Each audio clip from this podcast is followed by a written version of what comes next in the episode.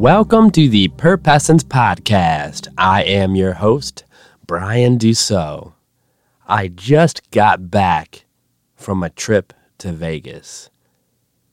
I went to go see my brother and his now wife get married. It was an amazing time. Great stories. I don't have enough time to talk about it all. I want to talk about one specific thing that happened during my trip. And it was at the very end.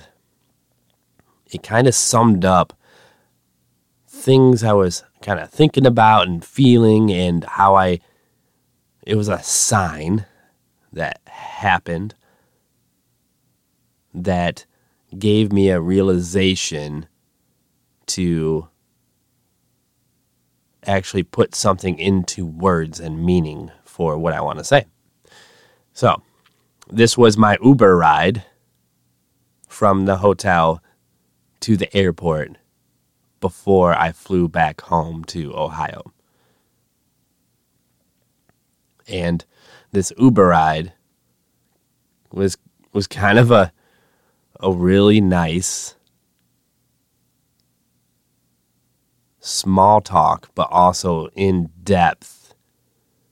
Like there's a lot of, a, like it wasn't what we said, but our intentions and the meaning behind our intentions and how we felt in our conversation. And what we said, there was more meaning to the words than what they, we actually said. And it was, it was good. And I want to talk about that. So, yeah, we were making small talk about Uber because I live in Ohio and I, I brought up that Vegas must be like the perfect spot to be an Uber driver. There's short term trips, but you can pick up a lot of people and there's t- lots of tips and people are feeling great and there's always work no matter what. But she brought up how she only works until midnight because of the people in Vegas. I mean, it makes sense. I understand. The riders would be drunk or high on drugs or, or even both. They would throw up in their car, fall asleep, put in the wrong address, and not know where they're supposed to go. They don't remember where they stay. Some drivers would drop them off at that destination anyway, regardless if the rider's lost. They believe it's the rider's fault, and that's karma. And how it's dangerous for women out there because they can be taken advantage from men on the streets or even the Uber drivers that are male. This goes back to what I say all the time your core values and visions on the inside is what you manifest on the outside. That like attracts like, and opposites or negatives magnetically pull you in. What you have to realize is is this situation, is this person pulling you in disguised as an attraction? Or is this like attracting like? But what is the difference? How can you tell? There's a very fine line in the beginning. I can see how it's easy to fall for the magnetic pull. That's negative. I believe if you are infatuated with a person, that's a magnetic pull. Sometimes it takes a while to notice because they seem so genuine. It boils down to what are their intentions? Do they complement your overall goal in life right now in a healthy manner? Do you feel that they have you under a spell? A magnetic pull would be emotional. These people know how to evoke emotions out of you to get you infatuated. It's a skill, no doubt, but it depends on the person falling for the pull, on how long the relationship is. That's why you see couples that appear to be happy all of, all of a sudden break up. The spell wore off. Or when you observe couples out in public, you see ones that basically are annoyed by each other. It's like they can't stand each other's company.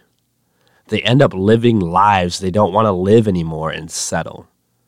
Some people are highly skilled at magnetic pulling.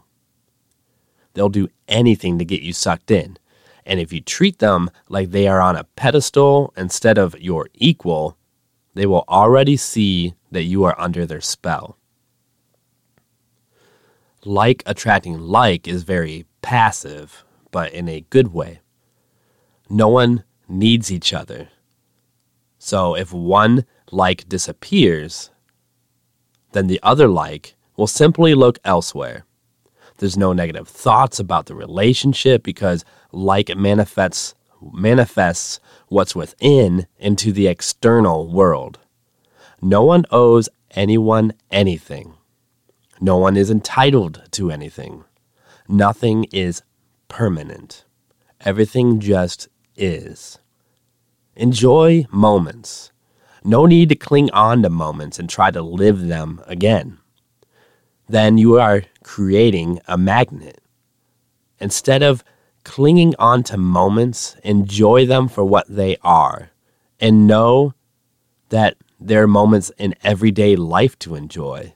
If you cling on to that one moment, you'll pass the opportunities to enjoy all the other moments because you are addicted how that one moment made you feel. When like finds a magnetic pole, the like can demagnetize itself, bounce off the magnet, and continue its journey while enjoying what is, but looking forward to what is now. That's because the like recognizes that that one person is trying to negatively, negatively magnetically pull them in. And when they recognize that, they they they see it for what it is and they move on. It's hard to magnetically pull someone that is confident, that has core values, and lives with intentions. So if you don't have that under wraps, it's much easier to get pulled in. You are the average of the five people you hang around most. Who are these people? Really break it down. Are they magnetically pulling you with the money, fame, power, sex? Or do their core values complement your core values without you clinging on to them? You're more like coexisting as two equals instead of a magnet pulling you in to create one.